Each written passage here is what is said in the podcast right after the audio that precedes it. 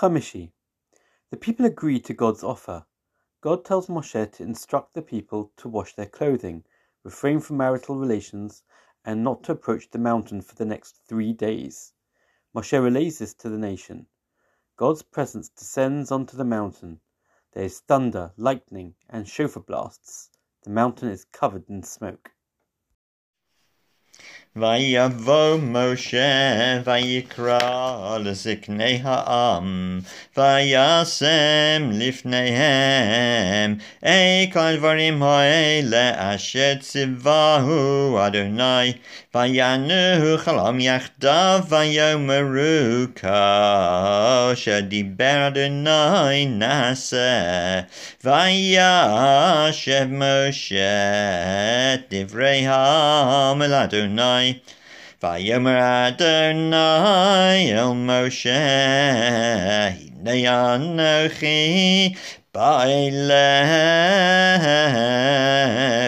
Biav Hanan בעבור ישמע העם בדברי עמך וגם בך יאמינו לעולם.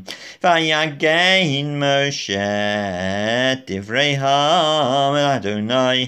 היום אדוני משה לך אל העם וקידשתם היום ומחר. וכיבסו שמלותם והיו נכונים ליום השלישי.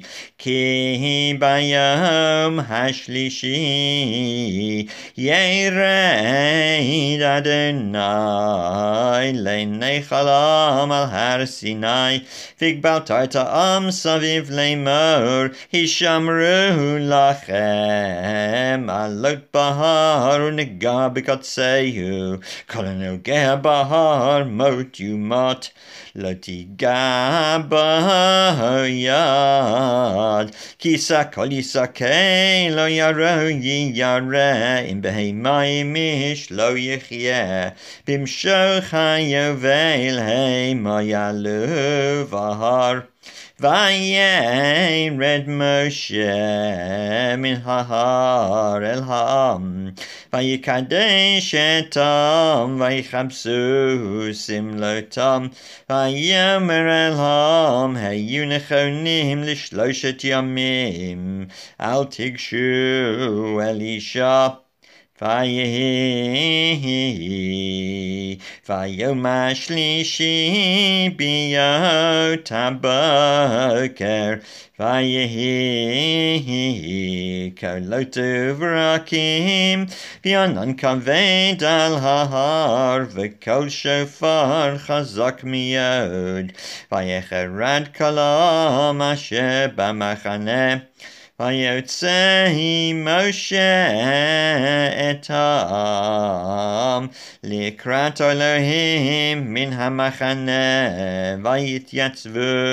בתחתית ההר והר סיני ישן כולו מפני אשר ירד עליו אדוני באש ויל עשנו כאשן הכבשן ויחרד כל ההר מאוד ויהי קול השופר הולך וחזק מאוד.